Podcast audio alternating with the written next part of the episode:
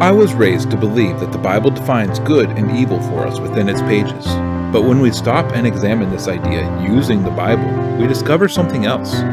In the Garden of Eden, there were two trees a tree that would bring life to all who ate of its fruit, and a tree that brought death. And it was the second tree, the tree that resulted in death, that contained the knowledge of good and evil. Have we been deceived by the serpent who is trying to get us to eat of the second tree? Is the Bible really trying to define good and evil for us? Let's take a step back. Let's run an experiment. Instead of seeking to define good and evil, let's instead ask the question of the trees. Let's attempt to define life and death, but to do so, we must first seek it out. So join us as we Derish Chai, as we seek life. Hey, everybody, welcome to the Derish Chai Experiment, the show where we try to consider all sides to an argument. I'm Aaron Bishop here with my beautiful wife, Rebecca. Hey. And today we are in Job chapters 32, 33, and 34. We got three chapters today, and today begins the fun process of trying to dig through Elihu, this fourth friend that appears out of nowhere and begins to just lay it down he is he is very uh um prolific. very sure of himself. yeah, he's very prolific. He says in the beginning, "I am full of words." That is a will true statement. Say my words. yes, he is he is loquacious. But yeah, Elihu, this fourth friend comes out of nowhere. We're not even sure he is a friend. He it's a passerby who's just kind of overheard this exchange between Job and his friends. And after the exchange, he just can't hold it in anymore. He's got to step in and he has got to make things right. And he's angry. Oh, very he angry. is he is very angry. He is upset that Job would dare accuse God of doing something like this to him without cause. That is an egregious charge in Elihu's opinion. And he's furious with the friends because they couldn't point out how Job was actually wrong. They just kept saying, Well, I think you're wrong. Well, right. And what we're going to find out is that the arguments Elihu makes, they're basically restatements the of the friends' Yeah, they're arguments. the same arguments. And yet Elihu's like, Well, you couldn't you couldn't make him change his mind. How dare you? You are you are failing God here by not being able to convince Job of his own uh, iniquity, of his own unrighteousness. Right. And as we encounter Elihu, you can't help but think we all kind of know someone who's an Elihu, someone who is willing to step into conversations where they're not invited, who is willing to very confidently express their own opinions, to very conf- confidently exert how everyone in the conversation is wrong except for them, and to go on and on about how right they are and all of their justifications for being right. And if we're honest with ourselves, we've all been Elihu at one time or another. That even is, even if we never said it out loud. That is absolutely true. Let's face it, we are all right in our own eyes. A person doesn't believe things that they don't think are right. It's just against human nature. If you believe something, you think it's right. And so when someone says something that contradicts your belief, it's very common to want to step in and correct others for their wrong view. Mm-hmm. Uh, I know for us, we kind of went through that stage back in our Torah terrorist stage, where people yeah. who weren't keeping the Torah, well, they just didn't know God. And they needed to know God because otherwise, well, God's not going to love them, and it, it, it was, was, based in fear. It was, it was based in genuine care for these people. It was we saw as in danger.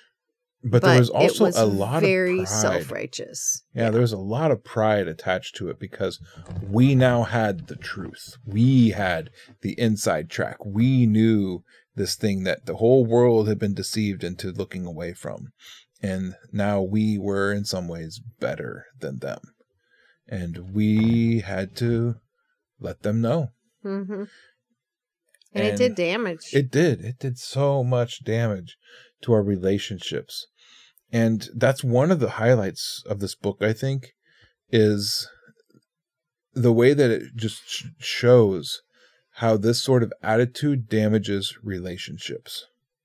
This sort of attitude, it will set your friends against you. It will turn the world against you, and you will be self righteous and alone Mm-hmm. because you're right and they're all wrong and they're going to hell because of it, or God doesn't love them because of it. Or just they're wrong Right. and I can't associate with them or I can't be friends with them.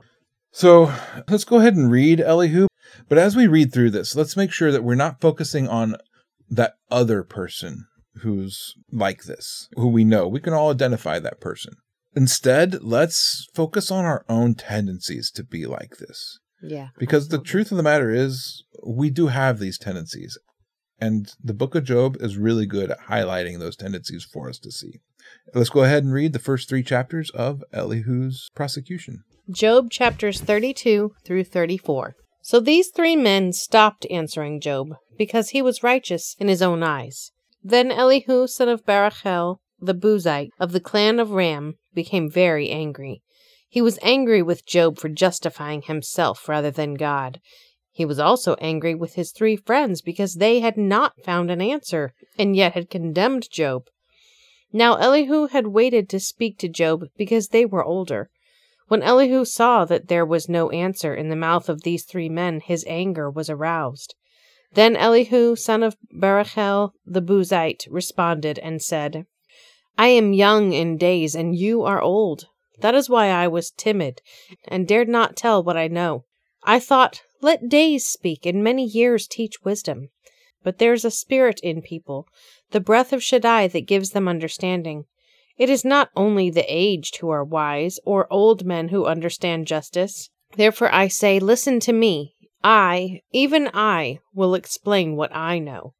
Look, I waited for your words. I listened to your reasoning. While you were searching for words, I gave you my full attention. But behold, no one proved Job wrong. None among you answered his statements. Lest you should say, We have found wisdom, let God refute him, not man. Job has not directed his words to me, and I will not respond to him with your arguments. They are dismayed and no longer reply. Words have failed them. Must I wait, since they no longer speak, since they stand there with no reply? I too will answer my part. I too will declare what I know, for I am full of words, and the spirit within me compels me. Inside I am like wine that has no opening, like new wineskins ready to burst. I must speak that I may find relief. I will open my lips that I may answer. I will show partiality to no one, nor will I flatter anyone, for I do not know how to flatter, else my Maker would quickly carry me away. But now, Job, listen to my words, and give ear to everything I say. See now, I open my mouth. My tongue in my mouth speaks. My words are from my upright heart. My lips speak sincerely what they know. The Ruach of God has made me. The breath of Shaddai gives me life. Answer me if you can. Array yourselves before me. Take your stand. Look, I am the same as you before God. I too am formed from clay. See, no fear of me should terrify you, nor should my presence be heavy on you. Indeed, you have said in my hearing, I heard the sound of the words. I am pure without transgression. I am innocent without iniquity. Yet he has found fault with me. He considers me his enemy. He puts my feet in shackles and watches closely all my paths. But in this you are not right. I will answer you, for God is greater than mortal. Why do you contend against him? That he does not answer all his words. Indeed, God speaks once, even twice, yet no one perceives it. In a dream, in a vision of the night, when deep sleep falls on men as they slumber in bed, then he opens the ears of men and seals their instruction. In order to turn a man from his conduct and to cover a person's pride, he spares his soul from the pit and his life from perishing by the sword. Or a person is chastened with pain on his bed, with continual strife in his bones, so that his life loathes bread and his soul desirable food. His flesh wastes away from sight, and his bones, once unseen, now stick out. His soul draws near to the pit, and his life to the messengers of death. If there is an angel beside him, a messenger, one out of a thousand, to declare to a man his uprightness, then he is gracious to him and says, Deliver him from going down to the pit. I have found a ransom. Let his flesh be restored like a child's. Let him return to the days of his youth. He entreats God and is accepted by him. He sees his face with a shout of joy. He restores to the man his righteousness. He sings to others, saying, I have sinned and perverted what is right, but I did not get what I deserved. He redeemed my soul from going down to the pit, and my life sees the light. Indeed, God does all these things, twice, even three times with a man, to bring his soul back from the pit, that he may be illuminated with the light of life. Pay attention, Job, listen to me. Be silent, and I will speak. If you have anything to say, answer me. Speak, for I want to justify you. If not, then listen to me. Be silent, I will teach you wisdom. Then Elihu answered, Hear my words, you wise men. Give ear to me, you men of learning. For the ear tests words as the mouth tastes food. Let us choose for ourselves what is right. Let us learn together what is good. For Job says, I am righteous, but God has deprived me of justice. Concerning my right, should I lie? My wound is incurable, although I am without transgression. What man is like Job, who drinks mockery like water, who keeps company with evildoers and walks with wicked men? For he says, It does not profit a man when he makes his delight with God. Therefore listen to me, you men of understanding. Wickedness is far from God, injustice from Shaddai. For he repays a person for what he has done, and brings on the person what he deserves. Truly, God does not act wickedly, and Shaddai does not pervert justice. Who appointed him over the earth? Who put him over the whole world? If he were to set his heart on it, and gather to himself his ruach and breath, all flesh would perish together, and mankind would return to dust. Now, if you have understanding, hear this. Give ear to the sound of my words. Can someone who hates justice govern? Will you condemn the mighty righteous one? Who says to a king, worthless man, or to nobles, wicked men? Who shows no partiality before princes, and does not favor the rich over the poor? For they are all the work of his hands. They die in a moment at midnight. People are shaken and they pass away. The mighty are removed without a hand. For his eyes are on the ways of man. He sees all his steps. There is no gloom and no deep darkness where evildoers can hide themselves. For he does not consider a man further that he should go before God in judgment. He shatters the mighty without inquiry, and sets others in their place. Thus he recognizes their deeds. He overturns them in the night, and they are crushed. He strikes them for their wickedness in a place where people can see, because they turned from following him and have not understood any of his ways. They caused the cry of the poor to come before him, so that he hears the cry of the afflicted. But if he is quiet, who can condemn him? If he hides his face, who can save him? Who can see him? Yet he is over a nation and an individual alike. So the godless men should not rule, nor lay snares for people. Suppose someone says to God, I have borne chastisement, but I will not act wickedly any more. Teach me what I cannot see, for I have done evil. I will not do it again. Should he requite it on your terms because you reject it? But you must choose it and not I. Now declare what you know. Men of understanding declare. Wise men who hear me say to me, Job speaks without knowledge, and his words lack understanding. Oh, that Job might be tested to the end for answering like wicked men. For he adds rebellion to his sin.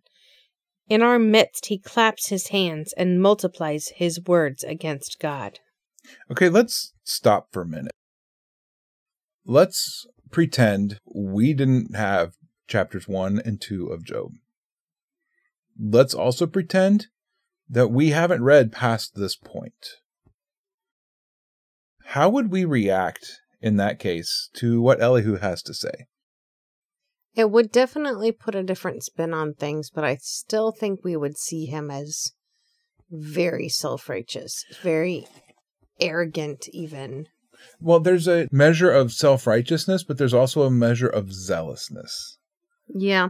And yeah. that's a fine line to walk, that, that line of, of zealous and that line of self righteous. Yes.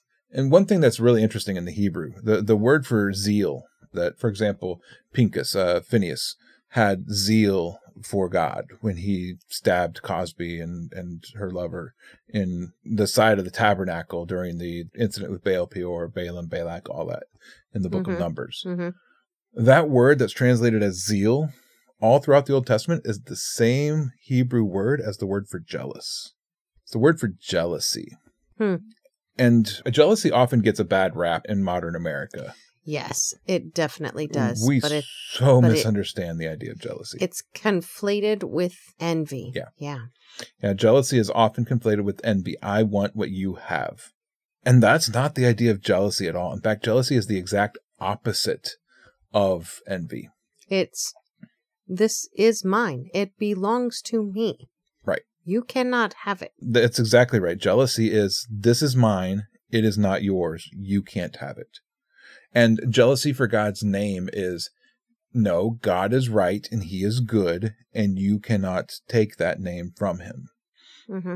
And what Elihu and that's is not a bad thing. No, it's not. It's not a bad thing. And what Elihu is doing here is he is filled with jealousy for God's character. He sees yes. God being besmirched. He sees God being belittled. He sees God being described as evil. He sees God being described as unjust, unjust. and unrighteous. Right. And he can't stand it. Yeah. So and I understand that. Right. So let's pretend we didn't know what's happening in chapters one and two. And let's pretend that we don't know that God is going to justify Job in the end through his speech and he's going to call out Elihu for his Misplaced for his reaction. Zeal. Right. And let's just consider honestly the words of Elihu. I know I, if I was just sitting as a fly on the wall observing this entire back and forth conversation, this man who'd just been reached the lowest of lows and will not admit to anything wrong, I'd be tempted to be like, come on, dude, there's got to be something in your life. Even if even if you're not being punished for your wrong, you still have some sort of unrighteousness in your life. Just mm-hmm. repent of it and be done with these friends. You've got to have a thought of lust, a thought of greed, a thought of gluttony, a thought of uh, pride, something. There's got to be something in your heart. You're human. Right. So just admit it and apologize for it and repent of it and move on. If you do that, all of this ends. The friends say, there it is. He was wrong, and God is justified. Because that's what all of them have been trying to do from the beginning. Right. And Job then, yes, he's been humiliated, but he accepts that humility and accepts that maybe he kind of did deserve what happened to him. And as a fly on the wall, as an outside observer who doesn't know this, I, I would be tempted to side with the friends. And that's something I've been thinking a lot about is would I be on their side if I didn't know the outside information? Right. But the problem with that whole scenario is that Job was known for his righteousness. Well, right, but well, even people who are known for their righteousness, they got something that they're hiding. Yeah, nobody's I mean, that many, good. How many pastors have we seen fall right. in the past five, ten years? Uh, fall to various temptations, various various problems, and publicly shamed and brought low. Right, and we don't go oh man, I never would have expected it. We go, oh, well, yeah, well, there goes another one. There's their You know, issue. we don't see them as righteous. We're human. We're, we're flawed. We all have flaws. We all have problems. And when we see a righteous person fall, we identify with it. There's a mixture of sorrow. Uh, yes, uh, they were supposed sure. to be one of the good ones, and they're not. Right. There's the the mixture of righteousness or self righteousness. Mm-hmm. Well, they're getting what they deserved. If they were engaged in that, then they're finally getting what they deserve. Mm-hmm. Hooray for justice.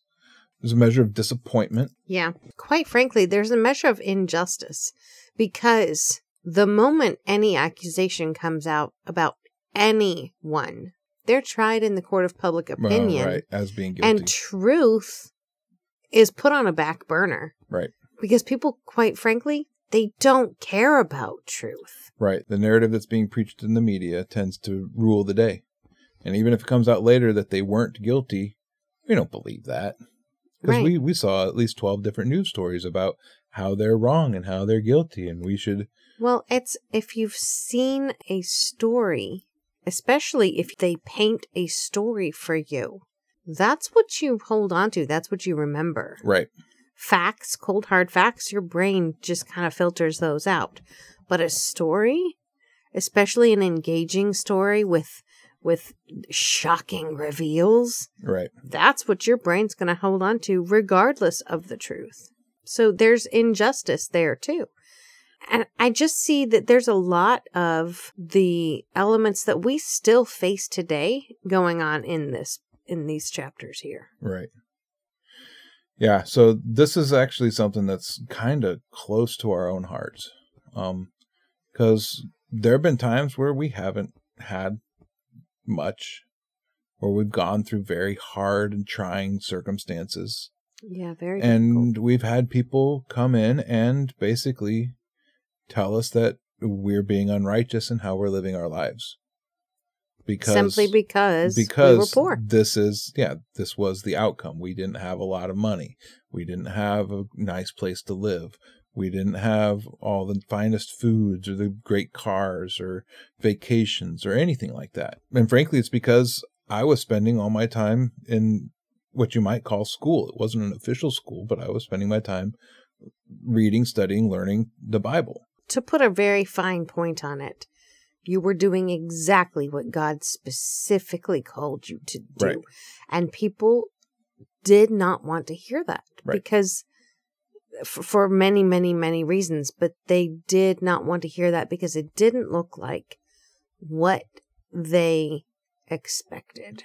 Yeah, it didn't look like what they thought God should do, um, or even can do or do. could do.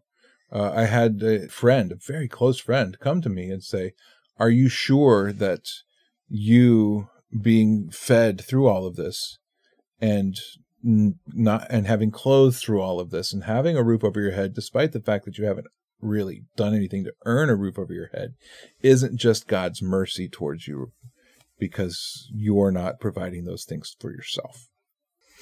And it really threw me for a loop because that that question gnawed at me. Hmm. Is this just God's mercy that we're not completely, absolutely destitute right now? Am I really doing? Did I hear what God said correctly? Oh, and that, you know that, yeah, that question definitely. Well, you know, Job has to have been having those same types of thoughts running through his head. Yeah. Am well, I we've wrong? seen a lot of have them. I, we've have I them. sinned? Is there something going on? What, is this punishment? Is is this somehow justified and this is just God's character pouring out on me? There's always self recrimination. Did I do it right? Did I hear right? Did I understand you? Am I really doing what I'm supposed to be doing? Right. Did I sin? If I did, I can't think of anything. What did I do? Is there something I can apologize for? Is there something that I can repent from? Is there I something change? that how, I can how, change? How can I what did this? I do wrong? Right. And sometimes it's just sit in it. Right. And that's Job's answer is Job just has to sit in it. He has to allow it to happen. And his friends, they cannot see that. And part of the zeal of Job's friends is because they know their Bible so well. Yeah. These men know what the Bible has to say. Turn to Deuteronomy, turn to Psalms, turn to Jeremiah, turn to just about any book that talks about the punishment of the wicked, and you will find that God punishes the wicked and he upholds the righteous. Uh, it's all throughout the Bible. It's all throughout the prophets. And these men, they, they seem to know that. intrinsically in their own understanding of who God is, in their own understanding of his nature and his character. They know these things to be true. And so contradictory information cannot be allowed to have a place. But see, the thing is, God is revealing through this whole process that while He does judge the unrighteous and He does act in righteousness, it's not by human terms. Right. And it doesn't always look like humans want it to. Right. And if it only ever happened where the unrighteous are judged, the righteous get all the stuff. Right. Then where is the growth periods? Well, that and what and, what benefit is there in pain, mm-hmm. in sorrow, in heartache? Yeah. Why would God allow all the things to happen to Israel, his people? Right. Why did he allow Abraham to sacrifice his son? Why command would he to. why would he command his own son to come and die? None of those make any sense if the only way to view the world is evil people get punished, good people get all the goods. Right. It doesn't make any sense and it completely puts the lie to the prosperity gospel. Yeah, and that's what so many people want is they want the prosperity gospel because they want to be we all want to be rewarded for the good things we do. But we our all, reward's not always here on this earth. Right. And Yeshua makes a point of that when he talks about when you do something, don't let your left hand know what your right hand is doing. Mm-hmm. Don't do good deeds before men to be praised by them, for you've received your reward. Instead, do it in secret so that you might be rewarded by your Father in heaven. It's so counterintuitive to what we want and expect of the world. So let's actually go ahead and let's look at what Elihu has to say and let's discuss some of these ideas that he brings forth. So it starts with Job's friends stop talking. He was righteous in his own eyes, very clear on that.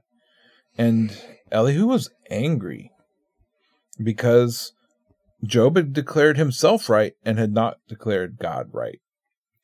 And then Elihu proceeds to tell how right and righteous he himself is. Right. He takes an entire chapter to talk about that. Yeah, he just sits there and tells how much he has understanding and how smart he is, and he is going to razzle dazzle them with his speech that he can't wait to tell us. He even goes so far as, Look, I waited for your words. I was patient. I was humble. I thought you guys were the best. You you were the wisest. You're the eldest. You're supposed to have all the answers, and you don't. You are all wrong. Every single one of you.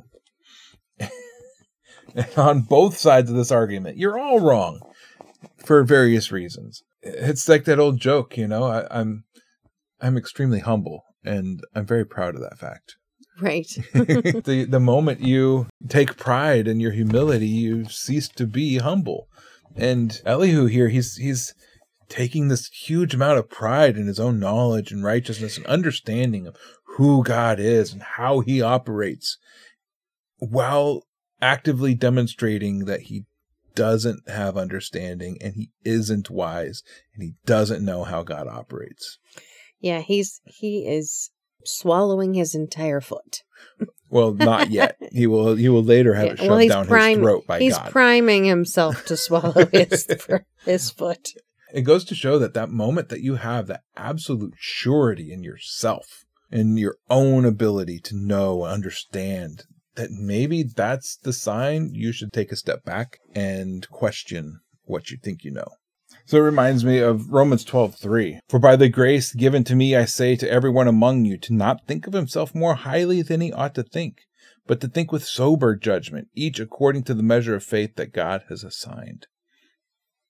So don't think better of yourself. And interestingly enough, Job and his righteousness is not falling into this trap. And his own surety and insistence that he is righteous and that there's nothing that could account for this ty- type of judgment against him, he is right and he is not thinking highly more highly of himself than he ought to. But Elihu, on the other hand, who is angry and getting in people's faces and standing up in pride and shouting others down and has to prove them all wrong. He is falling into this trap. Because Job is righteous. Right. But also, Job isn't spending all this time building himself up. In the last argument that Job makes, he does list things that kind of sound a little bit like bragging. But like we pointed out last week, it was more just this is what my life was and contrasting this is what my life is. It wasn't a look at me, look at me, look at me. But that is exactly what we see of Elihu. Yeah, Elihu wants to make sure everyone's eyes are upon him. So then in chapter 33, Elihu, he starts off continuing to go in the same vein. My words are from uprightness of my heart, and my lips speak knowledge clearly. The Spirit of God has made me. The breath of the Almighty gives me life. But then he turns to, This is what I know about God. And it sounds so much like what Job's friends have stated before. Yeah, this is where it starts to sound like he is a lawyer giving the final defense of his position. The final prosecution. The, yeah, the final He's prosecution. The prosecutor resting his case. Well, because yet, he starts but... he starts taking words that Job said and then refuting them. Yeah, he very much is directly addressing Job's own arguments. And he is very much holding up what he sees as God's righteousness. And to be fair, what he's saying isn't that far off. There's so much truth in what he's saying. Right. And yet there's so much misunderstanding of that truth. And that's the hardest part of the whole process. Those who are zealous for God and righteous in their zeal, but step over the line into self-righteous, it, it becomes this, just this off by degrees mm-hmm. to the point where you, you know that their end trajectory is wrong, but you have to be very careful in every refutation of anything that they have to say till they get there because what they're saying in a vacuum without any subcontext around it is seems it right. Right. They've got to be extremely aware and you have to be willing to allow the possibility that maybe you just don't know. Yeah. Which Elihu doesn't allow for that possibility. No. Neither do his friends and where Job is full of doubts. He has no idea what's going on. He just knows that he's righteous and this is happening. But Elihu's it's incapable for God to do any of these things that Job is accusing him of. It's incapable of God's righteousness to allow him to punish or to hurt someone who is so who is righteous. And I think it's interesting that Job never assigns reasons why mm. God did these things. And while Job does accuse God of doing, doing unrighteousness, if you will, to a degree, mm-hmm. he does not accuse God of being unrighteous. He says, You've done this to me with no cause. But he doesn't accuse God of, therefore you are unrighteous and you are not God. Like you are not good. Mm-hmm. He doesn't go there at all. He stays with, These are the facts. I did nothing wrong. I am being attacked. I don't understand this. And I don't, I don't know why you're doing this to me, God. Right. I don't know how to connect fact A with fact B. Right. Because my current worldview doesn't allow for that. I just know that they're true. Both propositions are true. And there's gotta be something something that connects these. I don't get it. Whereas none of Job's friends, especially Elihu, they don't get it either. But they don't know that Job's correct in his own right. assertion. They don't know that fact A is true. If fact B is true, then ipso facto, fact A has to be wrong. Right. That's just that's all there is to it. It's logical. It's it's reasonable. It's it's what the Bible says. It's what we know, and we can't allow for anything new. Right. Even a revelation from God to change that. Yeah. So Elihu does not really make any new claims whatsoever. Everything he says is basically what The argument has been the whole time. Yeah. And his personal attacks on Job, he really gets personal. For example, chapter 34, verse 5. For Job has said, I am righteous, but God has taken away my right. Uh, would I lie concerning my right? But my wound is incurable without transgression. What man is like Job who drinks mocking like water? Uh, he's, right. he's calling Job a mocker who goes in company with the workers of wickedness and walks with men of wrongness. For he has said it does not profit a man that he takes delight in God. Well, in Job's current position, it isn't profiting him. Uh, right. And that's actually a correct statement if you look at profits only as material gain. And that's what these men are doing is material gain. Therefore, listen to me because I'm right. Mm-hmm. And he returns to that over and over and over again. Now, the truth is that God does not do wrong. The, the Almighty does not twist justice. I don't think that we've ever seen Job accuse God of perverting justice, though. He has stated that what he is experiencing from God is not a matter of justice, I believe. So it's not a matter of justice, which means God isn't perverting justice. This is something outside of justice. And those are so close to each other, and it's so easy to confuse those. Right. It certainly Especially is. when we put God in boxes. And that is that's one of the greatest things that Elihu is doing here is he has built this systematic theology. He has stuck God in this box, and God dare not step out of this box. God can't step out of this box. Right. It's impossible for him yeah. because this is him and this is his character, and he does not deviate from what I have assigned as his character qualities. Right.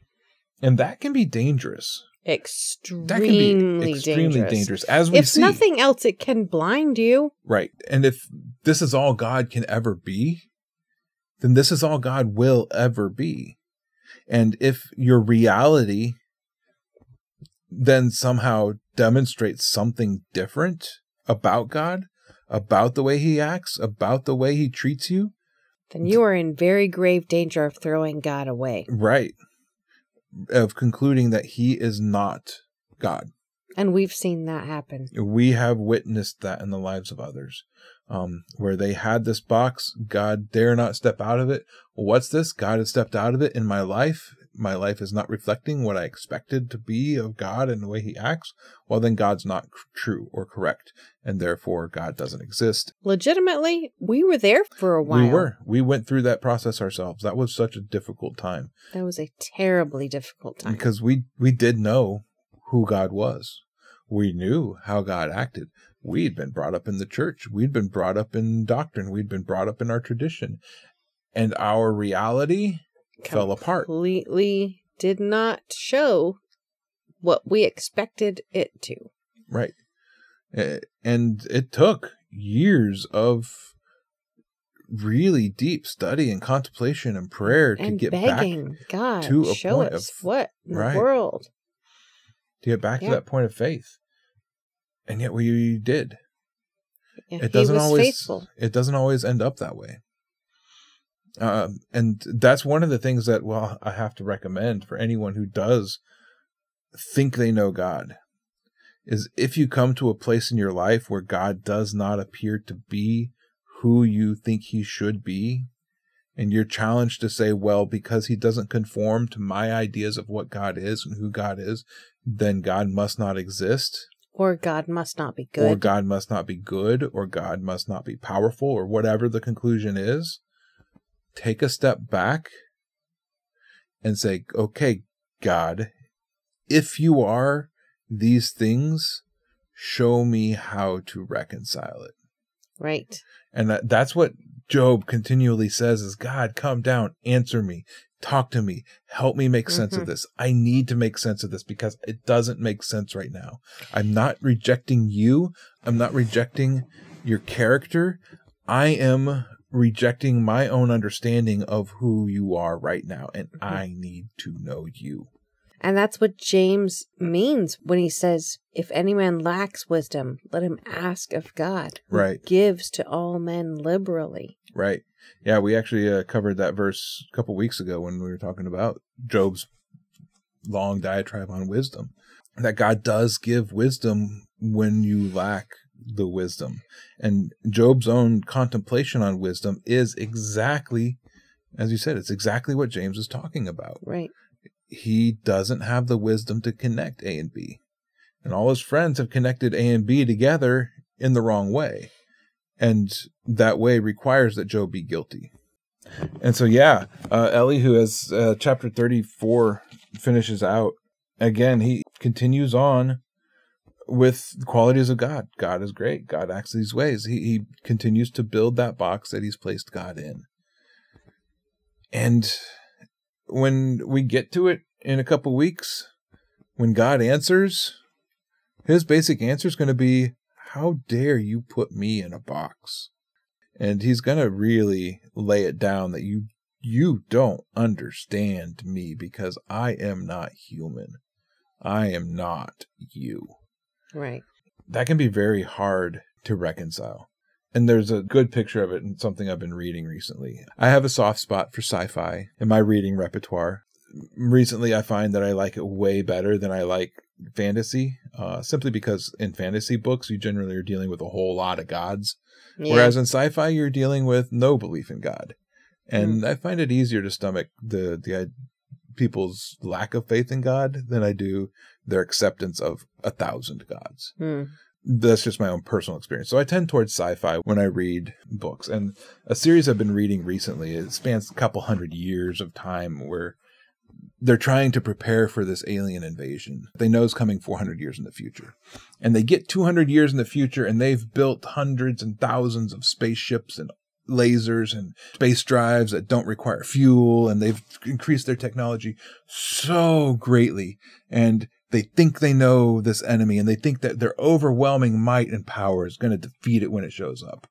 And the first probe from the alien force arrives and they go out and they're so confident because it's so beautiful. It just screams beauty. It's a metallic teardrop shape that just looks so gorgeous and Mhm. everybody's heart just kind of melts these creatures they know beauty and beauty is equated to good and so this is a gift of peace that they're bringing because they see our great might that's gathered here.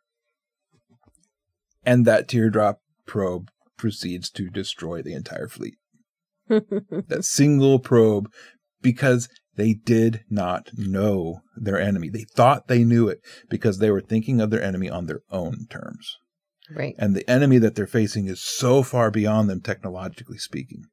And we see the same thing here in Elihu's speech and in throughout the book of Job.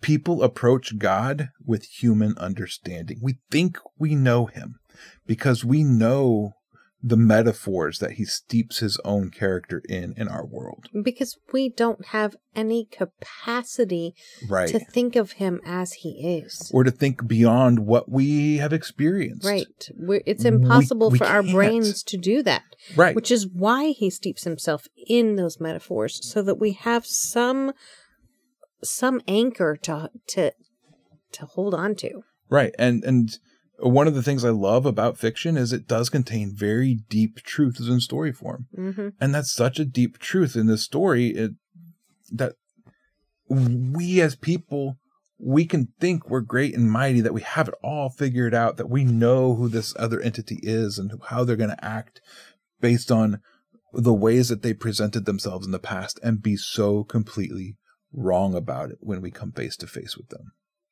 And Job here, his friends, they're dealing with that very thing. They have conceptualized God in human terms of justice. They've conceptualized God in human terms of righteousness. They've conceptualized God in human terms of kingship and sovereignty.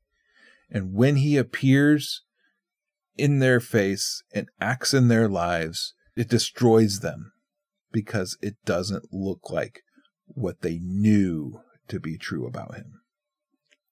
And we see that exact same thing in the New Testament Mhm. with the entire Sanhedrin. Everyone who was stacked against Yeshua. was stacked against Yeshua Yep. and all of his followers. Right. And that Because he can't look like that. he can't come from Nazareth. He can't be a simple preacher. He's got to be a general. He's got to be a warrior. He's got to free us from Rome. He's got to do these things. And he didn't. And he didn't. And that is the danger of building boxes around God. So as you go through life, as you seek life, be very careful about building boxes, especially when it comes to God. We can describe his character, we can describe his qualities, we can describe who he is, but we cannot shove him in those boxes and say that he cannot move outside of those. Because he is king. He is the creator, the Alpha and the Omega, so far beyond our very conceptions of what is possible. We cannot conceptualize who he is or what motivates his decisions or how he acts. So as you seek life, don't build boxes, but do continue to seek life. In all that you do. Shalom. Shalom. Thank you for tuning in to Derish Chai. If this content has blessed you and you would like more, please consider subscribing, liking, commenting, and sharing with others. To find out more about what we do and to support this ministry, head over to seeklifesc.com. That's seeklifesc.com. We'll see you again next time as we Derish Chai, as we seek life. Shalom.